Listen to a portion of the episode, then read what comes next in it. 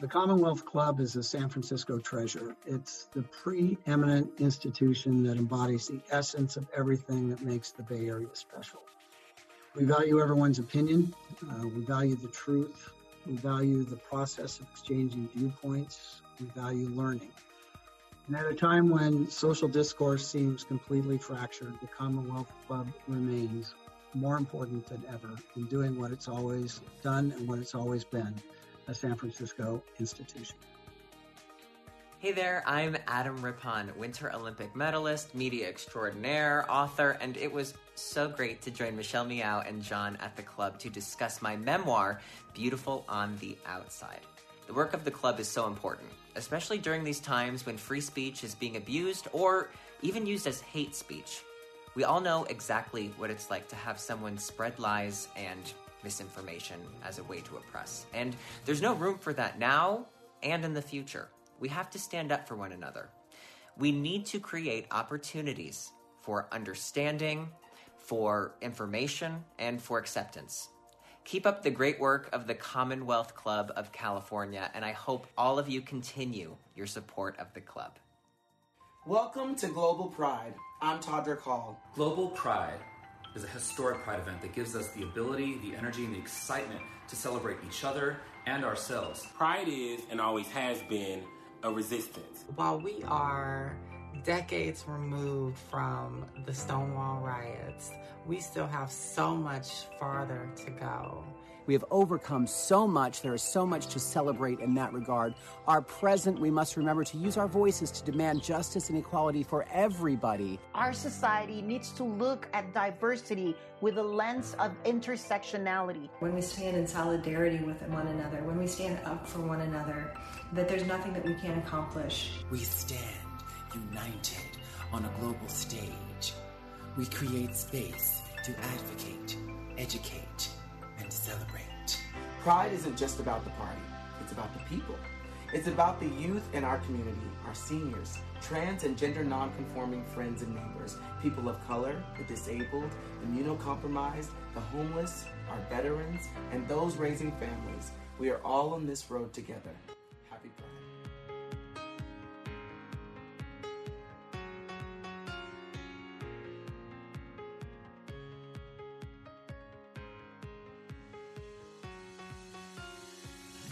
Well, there you got a sense of some of what we've gone through and, and talked about and explored and celebrated over the past year.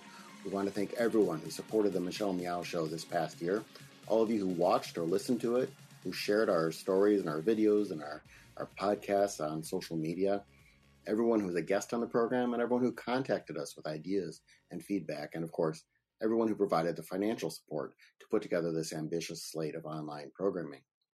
Now, I want to introduce Jen Bishop of Weatherford BMW Berkeley, which has generously provided support for this special Michelle Meow show at the Commonwealth Club program. Jen? Thanks, John, for the introduction, and thank you so much for joining us tonight. It's an honor to support the Michelle Meow Show, an LGBTQ inclusive program since it started in 2008. Wow, Michelle, it's been a long time. Although LGBTQ folks are becoming more visible in the media, we're proud to support a program that brings all of our communities together to have conversations with an intersectional view. This year was particularly tough, but we're proud that the program was able to continue addressing issues like how COVID 19 impacted our communities, AIDS 2020, and the Supreme Court decision on LGBTQ workplace. During a year in which we saw our Pride celebrations being canceled, we're excited to see the Michelle Meow Show celebrate Pride through programs like Global Pride and the LGBTQ Lavender Series. We're so proud of the Michelle Meow Show at the Commonwealth Club of California and look forward to what they'll accomplish in 2021. And now, without further ado, I'm excited to introduce you to the last program of the year, Making History with Sarah McBride. You all know Michelle Meow, our host, but here's a little bit about Sarah. Sarah is an American activist and politician who is a Delaware state senator elect set to be sworn in in January 2021. She's currently the National Press Secretary for the Human Rights Campaign, and after winning the September 2020 Democratic primary in the 1st Delaware State Senate District, she won the November 2020 election. When she is sworn in, she will become the first transgender state senator in the country, making her the highest ranking transgender official in United States history. So here they are Michelle, John, and Sarah McBride. Ah! I'm filled with so many emotions. Gosh, wow. I can't believe it's, uh, you know, the middle of December. It's the last Michelle Meow show of the year, of this year of the pandemic. And, and at the same time, I'm filled with so much gratitude that we have great, amazing news. There's a sigh of relief. I know, you know, some folks have already uh, texted us from the previous program about the Supreme Court decision that pretty much, uh, well, we'll talk about that another time because I don't want to hamper what we're going to talk about right now. But the fact that we have so much to celebrate, we have so much to celebrate. And the person that we are celebrating this last program and will go into celebrating 2021 and the hope, the hope for, you know, much more positive year for all of us is someone who is making history, who's made history, Sarah McBride. Oh my gosh. I'm so thrilled. I'm so thrilled that you're here with us tonight. Thank you so much for being here. Thank you so much for inviting me. It's an honor to be on your on your program, and it's uh, an honor to be your final show of the year. I, I like to think that you saved the best for last, but we'll see. Um, you're absolutely right. You're absolutely right. I know that you know we uh, we had you on before when your memoir came out, which I did a crash reading uh, of of all 500 and some pages, but or at least that's what it was on my iBook. But um, you had written me back and you said, you know, I want to save the interview opportunity because I'm going to run for office. And I remember I kept that email. And then here you are, you know, you're here, you won your election, but it's not just that, you know, you're, you're, you've won your election as did, you know, President-elect, uh, you know, Joe Biden and um, Vice President-elect Kamala Harris. I mean, there's, there's a lot to celebrate, but let's talk about you. Let's get to know you a little bit more. Um, you know, in reading your memoir, I have to say, politics seemed to be in your blood, seemed to have been something that you're born to do. You're born for this very moment. So why don't you tell us, you know, that moment in which you realized that you, you're, you love politics, so you're going to do it. Was it, was there a, a situation or, or an issue that motivated you? Um, I can imagine you at six, seven years old, I don't know, tuning into CNN or something and saying like, "That's wrong. I'm going to change that." I, I, that that's more true than I, would care to admit. Um, no, it, you know, I, I think in many ways I became interested in politics and government and advocacy in large part because of my own struggle with coming to terms with myself and figuring out how I fit into this world. Because as I became aware of the fact that there was something about me that society didn't accept and and didn't include, that my gender identity was a, a, a barrier and a and a and a um, uh, a, a, a fact about me that many people held deep prejudices about.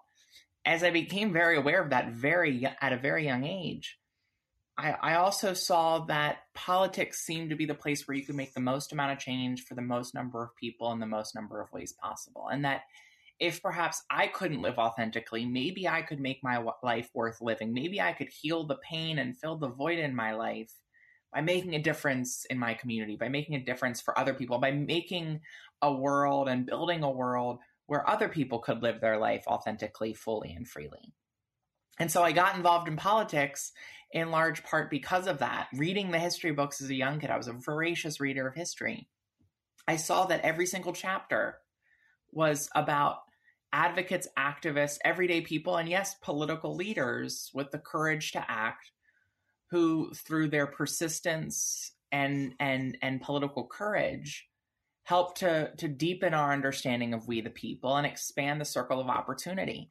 Um, and so I got involved and, and got hooked at a young age, but it also became very clear very quickly that as professionally fulfilling as it was to make a difference in my community at a at a young age, that that professional fulfillment wouldn't fill the void in my life. And if anything, it only highlighted the incompleteness even more. We can get into that more. I, I would just sticking on the political side. There are a lot of different ways people go about getting into politics or preparing themselves for it. Some people become billionaire real estate developers. Um, but uh, obviously, you know, law school or, or, or training such. What was your path once you decided? Yes, this is the way I can make change and and such. What did you do then to go about realizing this? Well, well, I, I certainly didn't start a a billion dollar or probably more accurately million dollar uh, real estate venture. um, y- you know, the great thing about where I live, Delaware, um, the the the home state of our future president, um, is that it's a small state and it's very easy to get involved.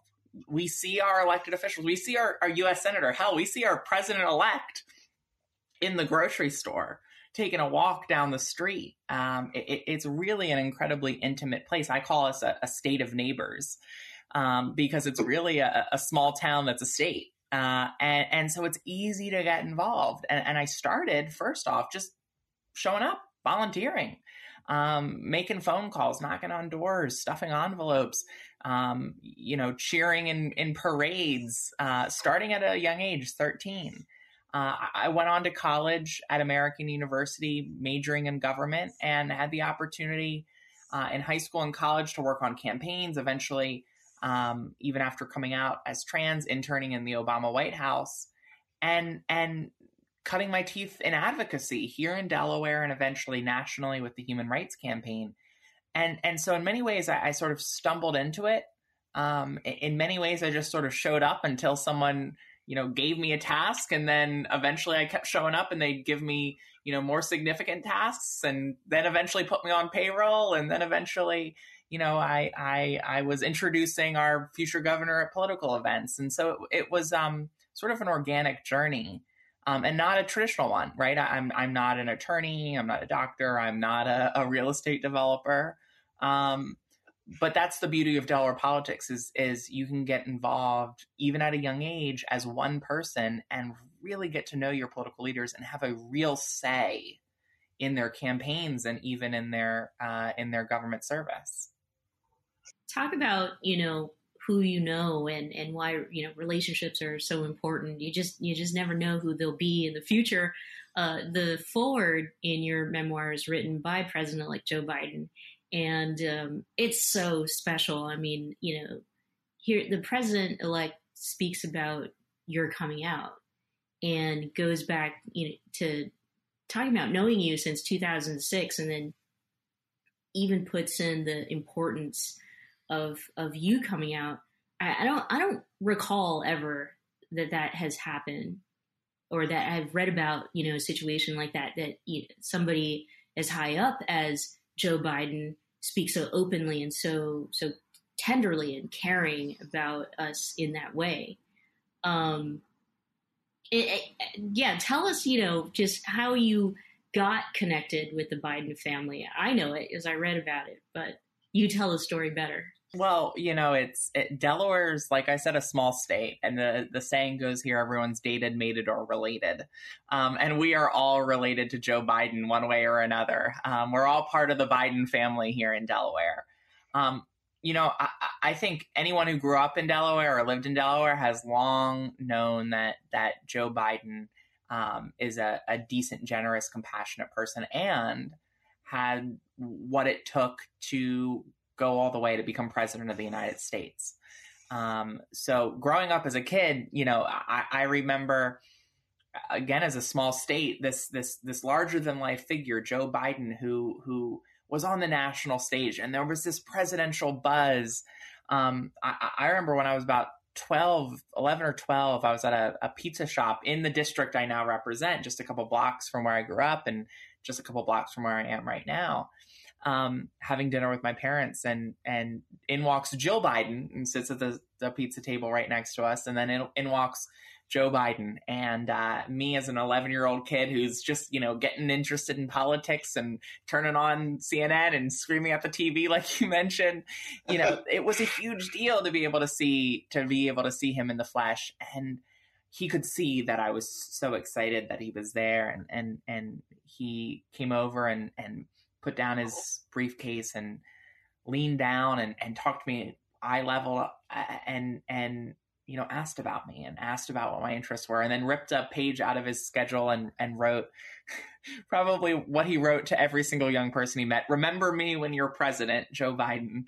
And um and and it was one of my prized possessions. But then i didn't really get to know the biden family super well until like you mentioned 2006 when i went to work for his son bo on his campaign for attorney general. And and similar to Vice President elect Harris, I really got to know Joe Biden through the eyes of Bo.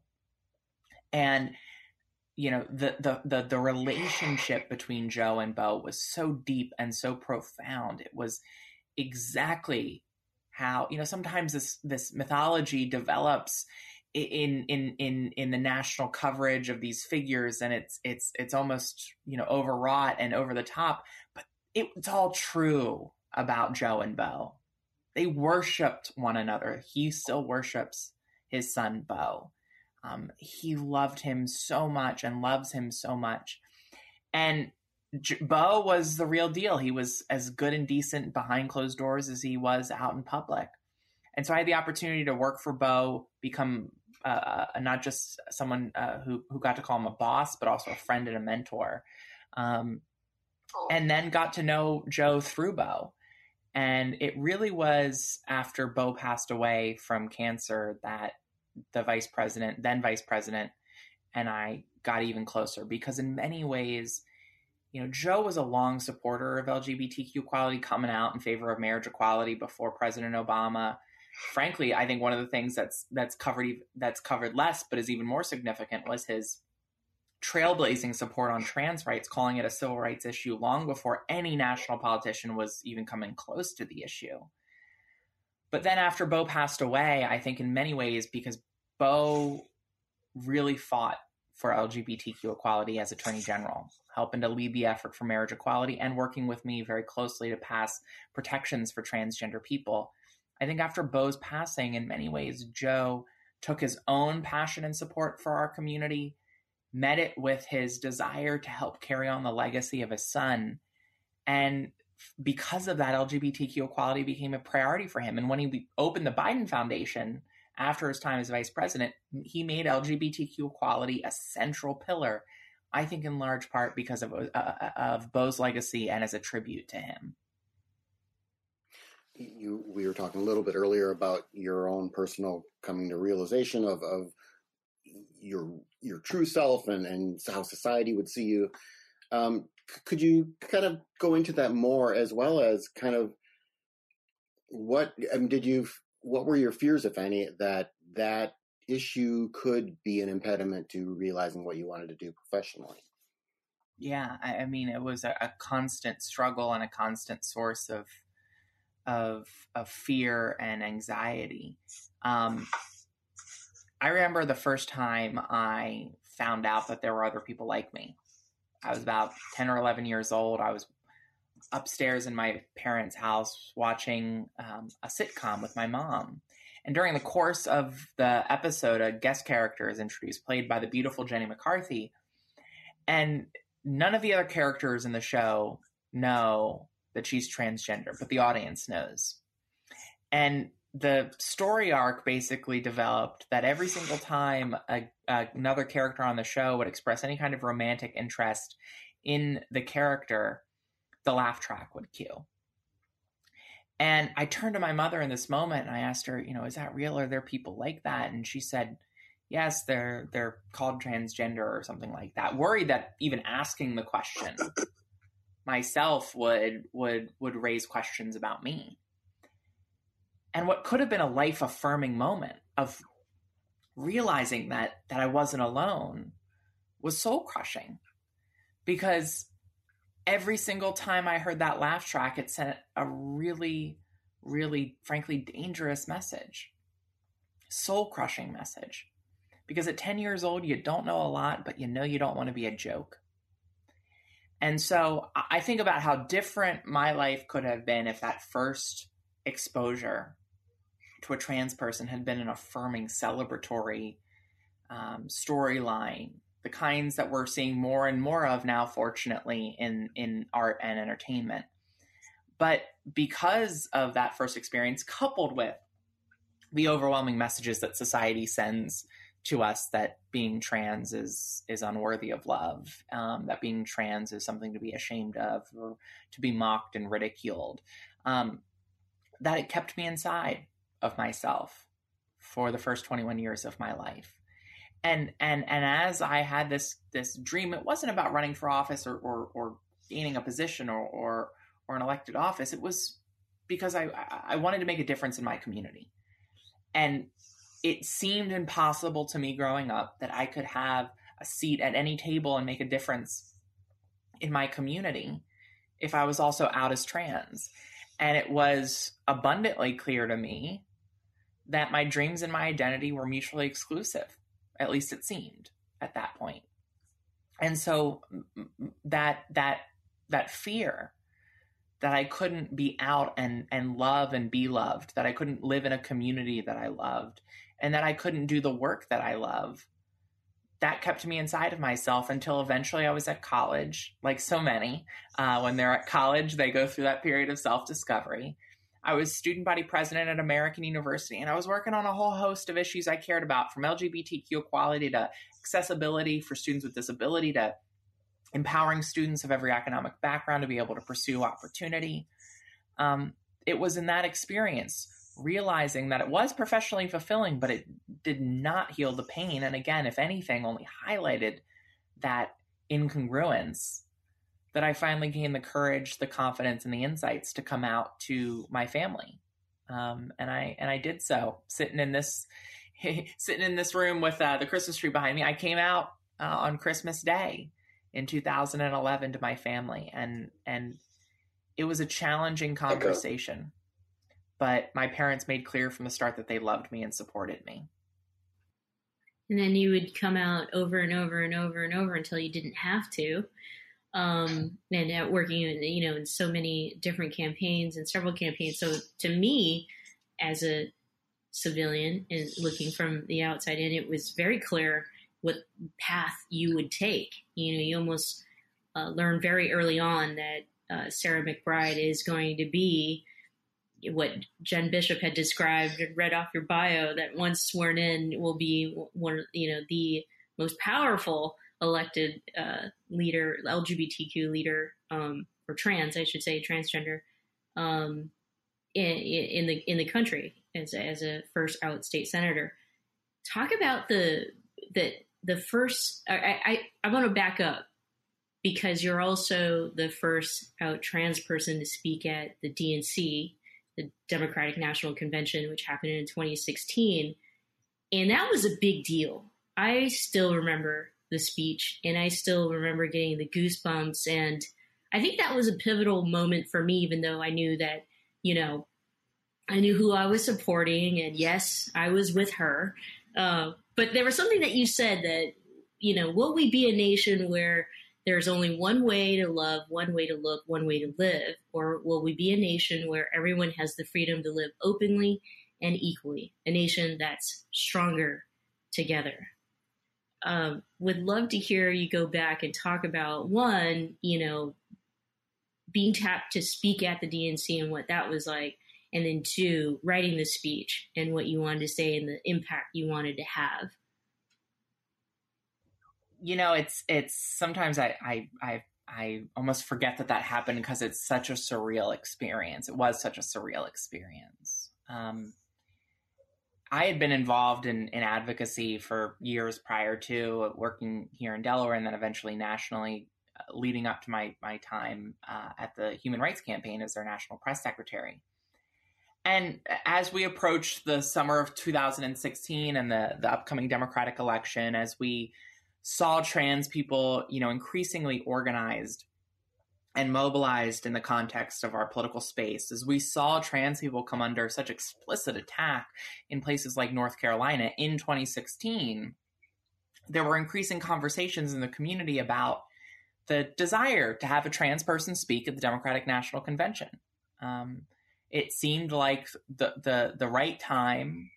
Um, it seemed like a, an appropriate reflection of the prominence of our community and the prominence of the issues that impact our community. Um, it seemed only fair to have trans voices included in a more prominent way. And so there were increasing conversations and and and and one of the challenges for a democratic convention is so many of the speakers are elected officials. But there really weren't any out trans elected officials in 2016. And the LGBT caucus in on the Hill on, on, Capitol Hill, made up of the co-chairs who are out LGBTQ members, and then the the rank and file of of the, the caucus is made up of allies. They were given seven minutes on the stage. All every caucus in the House was, and they decided, much to their credit, that it was that they felt strongly that that it was time to break that barrier to, to have a transgender person speak from the main stage of the Democratic National Convention. And so they decided effectively to cede half of their time to a transgender person that that they ended up choosing to stand on stage with the caucus and and to to speak. And a couple weeks before the convention, I had heard my name was in the running with like thirty or forty people, um, but I didn't think much of it. Uh, then I would say two weeks before the convention, I had been told I was told that I was the name that the caucus had put forward to the DNC and the Clinton campaign that I was undergoing vetting. Um, and you know, I, I, didn't want to count my chickens before they hatched, so I was, uh, you know, a ball of nerves for that week waiting. And then a week before, just a couple days before the convention, I got a message from the campaign that I was I passed vetting and that I would be the the person who would speak. Um, and I didn't realize at that moment what it would be. I, I, had gotten used to seeing how eager Democrats were to work on trans rights on the Hill. So I had sort of seen very clearly the party embrace our cause. I didn't realize, I don't think because I was in such a bubble, that this would have been the first time folks outside of federal advocacy and Washington, D.C. were seeing the Democratic Party so clearly embrace trans rights as a cause that they are fighting for and our dignity uh, as as part of our movement and and the movement um, for progressive goals. And you know it was a it was a whirlwind of a week and i spoke on the final night of the convention a few hours before hillary accepted the nomination and i remember being re- obviously very nervous before going out. I, I knew that all the networks would be covering the speech live since it was a, a, a significant moment in convention history. And right before I go on, the person says to me, "Now listen, the arena is full of people. We're in the Wells Fargo arena, where you know, huge arena, tens of thousands of people. Everyone is here to hear Hillary."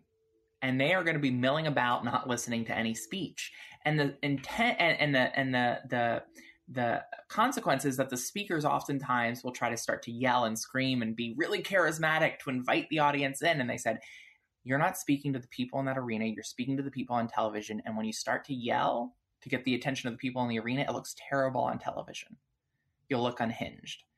And I thought, oh God, I, I I'm gonna not i'm going to just start sort of viscerally instinctually trying to get the audience's attention and starting to project and yell and I'm going to look terrible on television. And also, my parents are here and they're so excited. And if they're looking around the arena and no one cares, are they going to be really disappointed? But then I walked out on stage, and for the first time that evening, the audience was cheering. And for the first time that evening, as we began to speak, the audience was listening and quiet and attentive and you know in that arena because they laid it so well for television for the convention you can see all the way up into the rafters you can see everyone which meant that i could also see my parents standing right under the delaware delegation sign and i looked at them and i thought you were so scared when I came out. You were so worried that I was giving up any kind of future. And here we are watching tens of thousands of people not applaud me, but applaud trans people and our dignity and our rights and our cause. And I hope you know that it's going to be okay. I hope you know that you don't have to worry as much anymore. So it was a powerful experience and I think it was it was part of not in any way a, a major part of, but a part of this growing momentum toward greater trans participation in, in, politics. You know, we had my speech in 2016, then Danica Roem gets elected in 2017, and then three more trans candidates in 2018 in state legislatures, and then what we just saw in the 2020 election. And and it, it's a reminder that you can't be what you can't see. But once there's that one possibility model and then two possibility models and then three possibility models everything becomes more possible. And and and and eventually that progress becomes a cascade. And i think we're in that moment right now.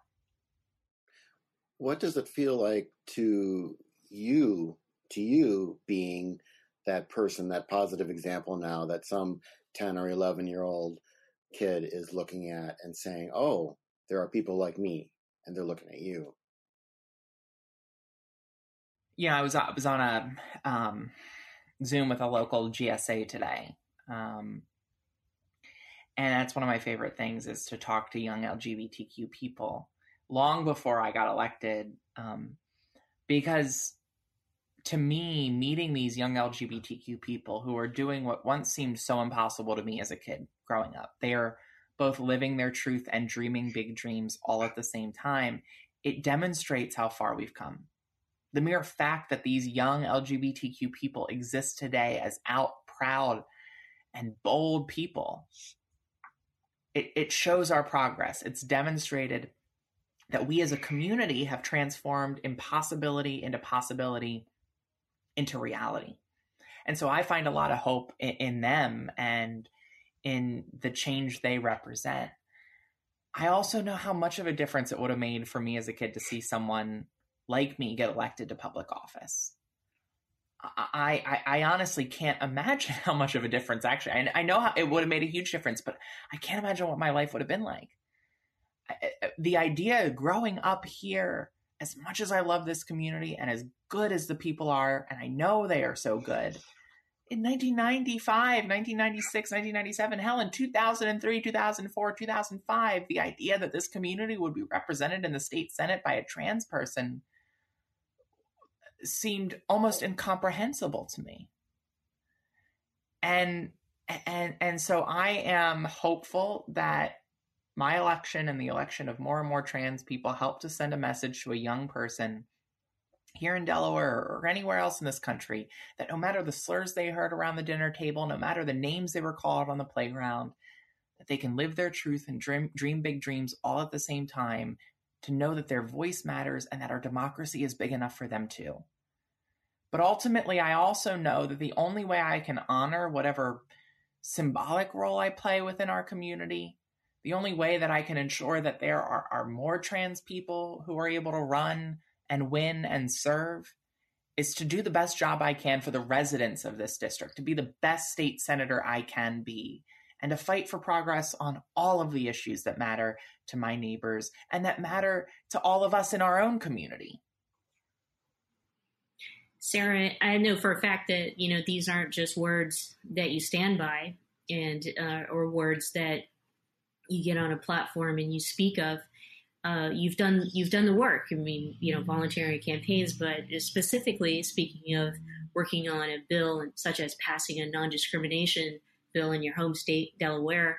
Um, what would you say to those young activists, those the the future generations that you have a whole lot of faith and hope for, but live in states like Texas or even Georgia, where elected leaders are trying to pass anti-trans bills because it can feel daunting and feel, you can feel hopeless, you know, at some point when it seems like they keep winning.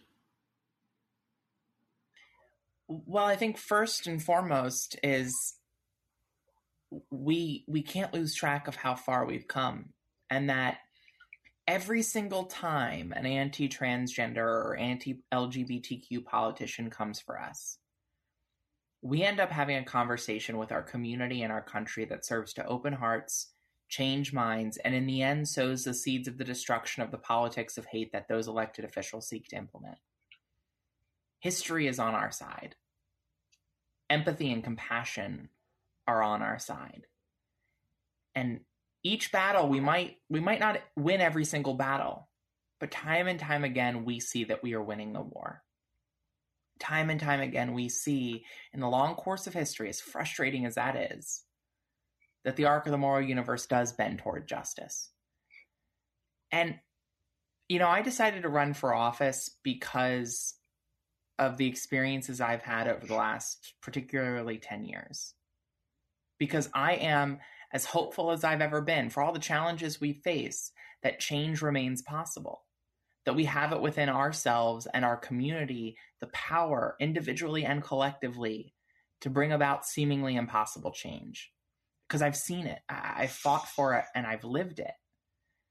And you know, right now we we face and this is not just to young people this is to everyone because i think right now it's easy to look at our politics it's easy to look at what ha- what's happening at the federal level and just become so dispirited so disgusted and so cynical about the capacity of our system of government to work. And it is true, we have some fundamental problems. We are dealing with long-standing prejudices that helped give rise to people like Donald Trump.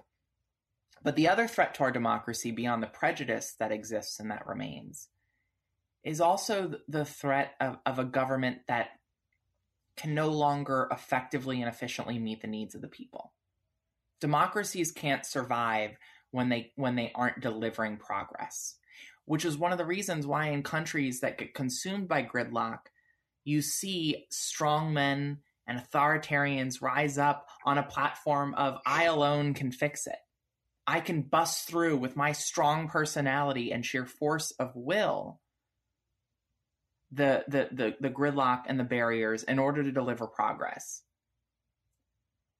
And we can either have a single person through authoritarian means and authoritarian rhetoric and authoritarian intent bust through that gridlock, or we the people can do it.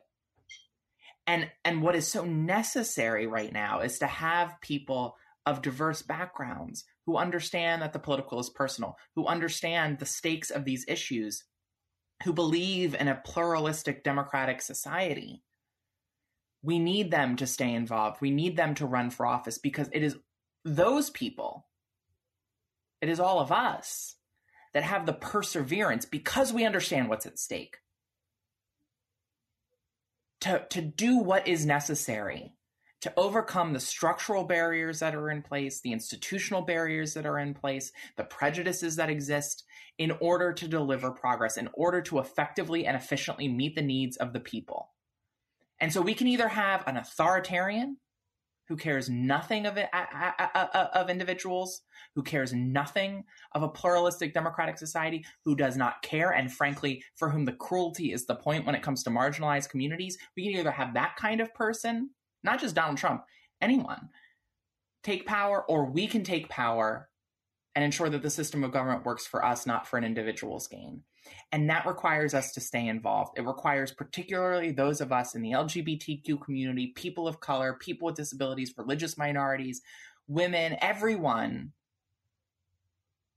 to keep up the fight, to stay involved and to run for office and to serve because it's only when we have those types of people in place that we'll be able to preserve our democracy by making progress. Very well said. Tell us about your Senate race. How did it, from kind of getting into it, and how smooth or, or challenging was it? Uh, when did you feel confident that you've got it set? I mean, take us through this historic race you know, it, it, was. Um, it feels like almost a, a, a, a, story in two two big parts: pre-COVID and and and during COVID. Um, my state senator, my my former state senator, the state senator who had represented me my entire life, longtime Democratic lion of the Senate, the original sort of progressive fighter in the Delaware State Senate, Harris McDowell, in July of 2019 decided to retire. And I had been thinking about, you know, getting involved and and and maybe uh, exploring a new chapter in my own work and my own advocacy. And when that position um, opened up, when Harris decided to retire, it felt like the right place for me to put my time and energy into trying to make change in my community. And I saw working at the Human Rights Campaign that most of the issues that matter to us are handled at the state level.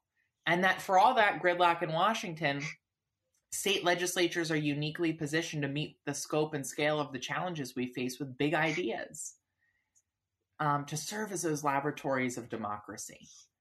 And so I decided to run. And I was very lucky that I started in July of 2019, long before COVID. So I was able to be knocking on doors for several months.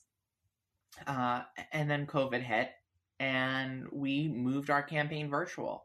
Delaware, since you know it's such a small state, our politics is really fueled by voter contact. Voters expect to meet you. They expect to have you knock on their door or talk to you. They want to understand who you are and what why you're running, what you want to do, and why you want to do it. Um, it's a, a, really beautiful process. But COVID obviously presented significant challenges. Um, I faced this is a, a, fairly Democratic district. I faced a Democratic primary, um, and then a, a, eventually a Republican opponent. Um, my Democratic primary, we took it very seriously. We worked our hearts out. We had an incredible team of volunteers and supporters, a great campaign manager named Phoebe Lucas. We talked to thousands of voters, and we were able to win the Democratic primary with 91% of the vote. And then in just two months later, uh, the general election occurred. Um, and the general election um, despite it being a more Democratic district, was a, a much more um, contentious race. Um, my opponent uh, sought to make my gender identity an issue, something I certainly anticipated. He accused me of um, wanting to teach sex acts to preschoolers. Um, they used really heinous, notorious anti LGBTQ stereotypes um, in their campaign against me, sort of painting LGBTQ people as a threat to children, um, a tired trope. Um, but fortunately, voters responded the way um, I, I, hoped and, and, and, and believed they would respond, which is as fair minded people who were judging candidates based on their ideas and their experiences, not their identities. And I think the results again in November demonstrated that. Um, that despite the attacks that that were leveled against me based on my identity, my Republican opponent actually did worse than any Republican nominee for the seat in um, in history that we have records for. Um, so, you know, again, it's a demonstration of the fact that not only are voters not looking at those types of, of attacks, but that they're counterproductive. Um, and so I, am really excited about the mandate that we have and I ran, you know, not as a trans candidate. I ran as a healthcare candidate and a paid leave candidate. I ran as someone who wanted to increase the minimum wage and reimagine our criminal justice system. And I think voters responded to that to that message of, of optimistic, um, uh, of an optimistic vision of meaningful change um, and of uh, of a positive, inclusive vision for our state. We have just a few minutes left with Sarah, so we'll open it up to the audience. If you do have questions or comments, uh, now would be a good time to send them. Otherwise, John and I will t- take it on through. We have so many questions. We probably want to keep Sarah all night, um, but that can't happen. uh, Sarah, speaking of the hate, you know, I, I do feel like there is a turn or a change that's happening. Obviously, you know, we're seeing voters of America who want to see a change. At the same time, we're coming off of a pretty uh, divisive, you know, chapter. One, of the most, in at least in my generation, that I've seen, um, and and not just divisive, but y- yes, hate filled. Uh, and attacks on you know people's gender, their identity, their race. What are your thoughts? You know, now that you will be one of our elected leaders in the the healing process and uniting the country and bringing us together, knowing that there is a good percentage of us here in this country, you know, who want to see us come together. Yeah, you know, I, I think that it, it's such a good question because I do think that for as as real as the differences are politically and ideolo- ideologically, the only path forward for all of us really has to include some degree of healing. And what I'm about to say is not a silver bullet, and it by no means will solve everything, but I do think it's part of the solution. Um, I think right now we have all done a poor job of seeing the pain of people who disagree with us. And I think sometimes we think that if we see that pain, we will validate their prejudice. But I don't think that that's true. I think we can hold those contradictory notions in ourselves and, and in our hands and, and still fight for justice for everyone and still see everyone's pain. That a person's pain can be very real, even if they hold positions that you find abhorrent a person can be deserving of justice even if you disagree with them. Even if they do not believe that you are deserving of justice, they can still be deserving of justice. In fact, they are deserving of justice. And I think one of the things we tend to do right now is we tend to justify our own pain and and and convince one another of our own pain by diminishing the pain of the other. And I think that that's true across the political divide. You see Democrats and, and folks who make up the Democratic coalition, myself included, sometimes saying, My pain's real, your pain isn't real, Republican voters. And Republican voters then then say as well, or say prior to, your pain isn't real, cosmopolitan urban elite. My pain is real. You have no idea what it's like to live in a post industrial town. And I think that when we do that, when we when we when we seek to validate our own pain by diminishing the experiences of others, we end up pushing each of us further into our respective corners. I know when I'm upset, the worst thing a person can do for me, and it's always well intentioned, is try to convince me why the person didn't actually mean what hurt me, why it's not as bad as I think. And, and it's always done with good intentions. They're always trying to make me feel better. But what ends up happening is I feel a, a, very frustrating desire then to defend my pain. And, and in defending my pain, I only get angrier and more frustrated. The first step in healing is always for someone else to validate your pain.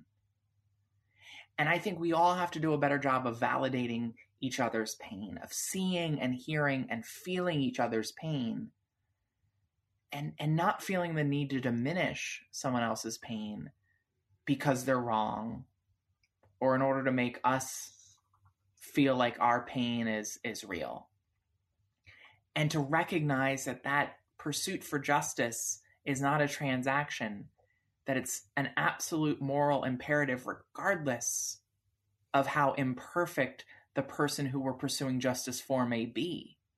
And frankly that's when it's most important.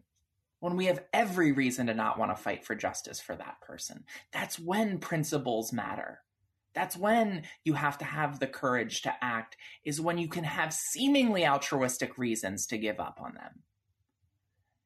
And so I think I think all of us need to hold these deeply contradictory feelings within ourselves and understand that that we can have those feelings, we can understand that these things might not add up, but that doesn't mean that we shouldn't continue to fight for one another.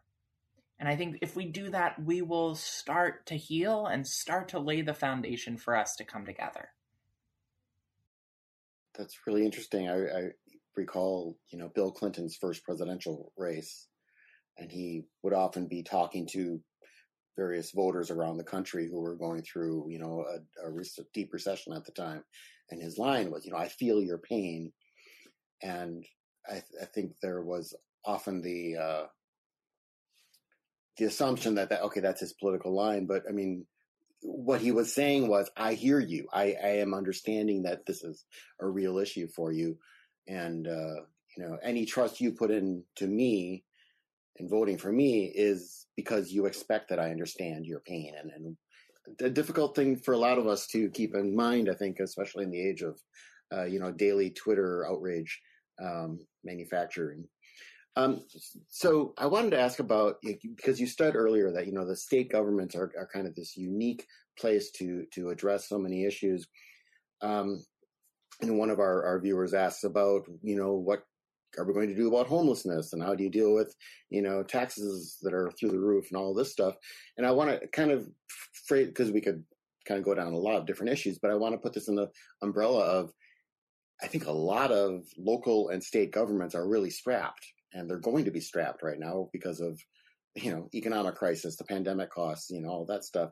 So maybe talk a bit about what either constraints or opportunities that you see that state government can do in dealing with some really serious issues like this in this time when they may not find you know either their own revenue coming in very well or maybe you know kind of chintzy help from the federal government yeah you're well you're absolutely right and that's certainly as a incoming state legislate legislator one of the the challenges is you know the federal government is is is able to deficit spend um, and and states either can't or or are completely forbidden constitutionally from from doing so. And so it presents a real challenge, and we aren't seeing the support yet from the federal government that we need. The CARES Act was critical, although it had very significant strings attached to it. You couldn't spend that money to fill revenue holes that were occurring through no fault of the state's management, but because of the revenue decline due to COVID and the economic crisis. And so my hope is that there is a possibility for some more support, even if it does have strings attached to it from the federal government, because there are ongoing significant costs related to COVID that will exist long before the CARES Act, CARES Act expires. And my hope, though, is that a, a, a, a Joe Biden presidency, even if there's still a Republican Senate with a Democratic House, that maybe we could see a second round of stimulus that will help state governments face the, the financial toll that this crisis has taken on them, recognizing that we have both obligations that pre existed COVID, obligations that are a direct result of COVID, and then, frankly, obligations morally to meet this moment with significant action. To honor the lives that have been lost, the people who have lost loved ones, and the people who have lost their jobs, we owe it to them to tackle some of the intra- seemingly intractable issues that we have not yet tackled because it's always in moments of crises that we take our biggest steps forward and it's always and it's in this moment where we're forced to reimagine so much that we are we are not fulfilling our duty to meet in in in, in meeting this moment of reimagination in our world if we don't also reimagine government policy and so I, I think we have this obligation on so many fronts to do more um, but at a time when we have less, which is a challenge.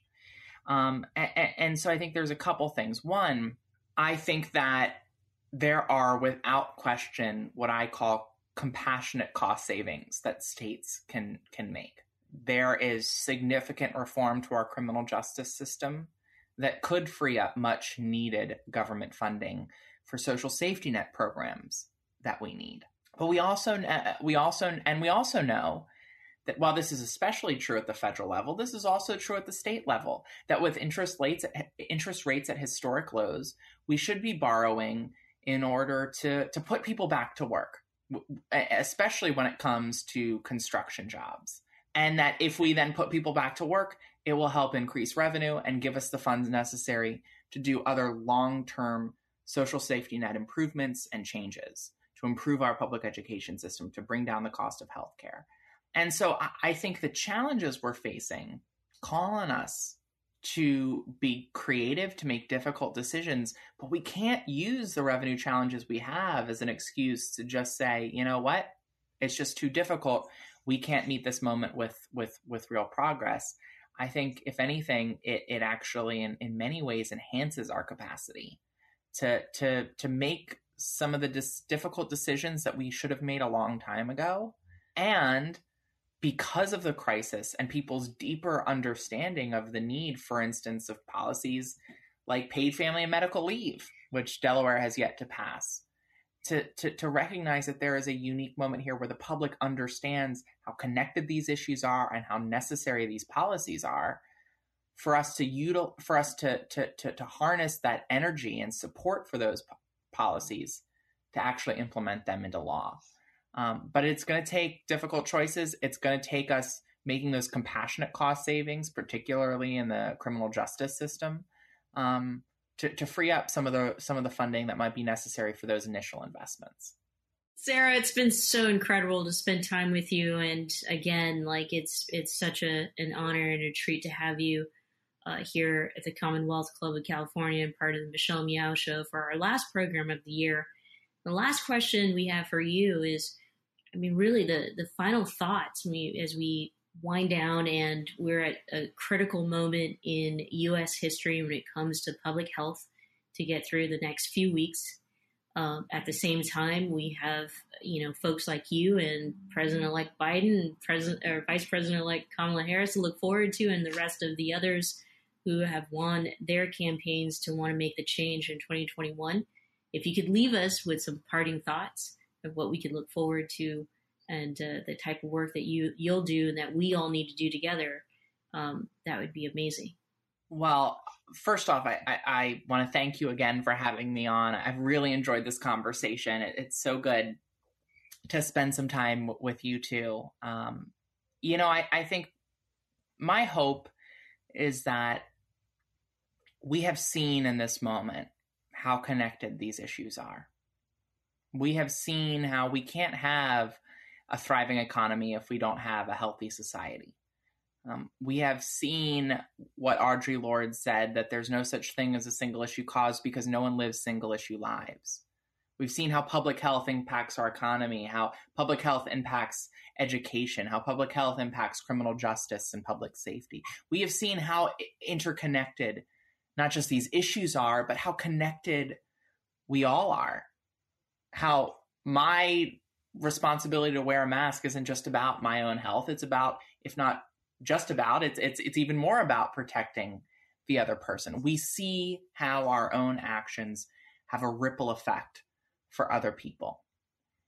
And so it is my hope that as we look around and, and we see the service and sacrifice by so many in our communities, as we look around and see that interconnectedness, that we learn the lessons of this moment, that we carry the solidarity and the sacrifice that we're seeing right now with us, one, even after this crisis is over. Um, that we keep this this perspective that we have in this moment as we seek to tackle some of the biggest issues of our time and I think as a community, when, when, when I think about us as an LGBTQ community, the beautiful, diverse, eh, eh, brave community that we are, and I think about all that we have done, I've seen, I think about the change that the three of us have seen in our short lives, change that once seemed impossible. And as upsetting as sometimes the national news is, as as understandable as it is to get to get discouraged, when I reflect on that progress, when I reflect on how far we've come, I can't help feel can't help but feel hopeful about our capacity to meet these challenges and to bring about change. And I feel very strongly as a new elected official that in a position of public trust, I have a moral and sacred responsibility to do as much good as I can and I hope all of us feel that in whatever role we play, that we all have a responsibility to do as much good for each other as we can. Sarah, thank you so much again, and thank you for your service and all that you've done for our community. And uh, I feel so blessed and so lucky to have you a part of our community, um, and that is the LGBTQ community and all and you know others. Um, happy holidays, and thank you again. Thank you to you who've joined us tonight for our last program of 2020. But of course, there's more to come. And so I'll leave John with the last words. Well, I want to uh, also give my thanks to you, Sarah, and congratulations on your your election. Um, I know we're going to be hearing a lot from you in the future, so we look forward to having you on again in the future. Everyone else, happy holidays. thank you for making it through this year. We look forward to seeing you both virtually and eventually in person at the Commonwealth Club. Um, and uh, you know what? We couldn't have ended the year on a better note than having those inspiring words from Sarah McBride. So, everybody, take care of yourself, take care of each other. Have a good night.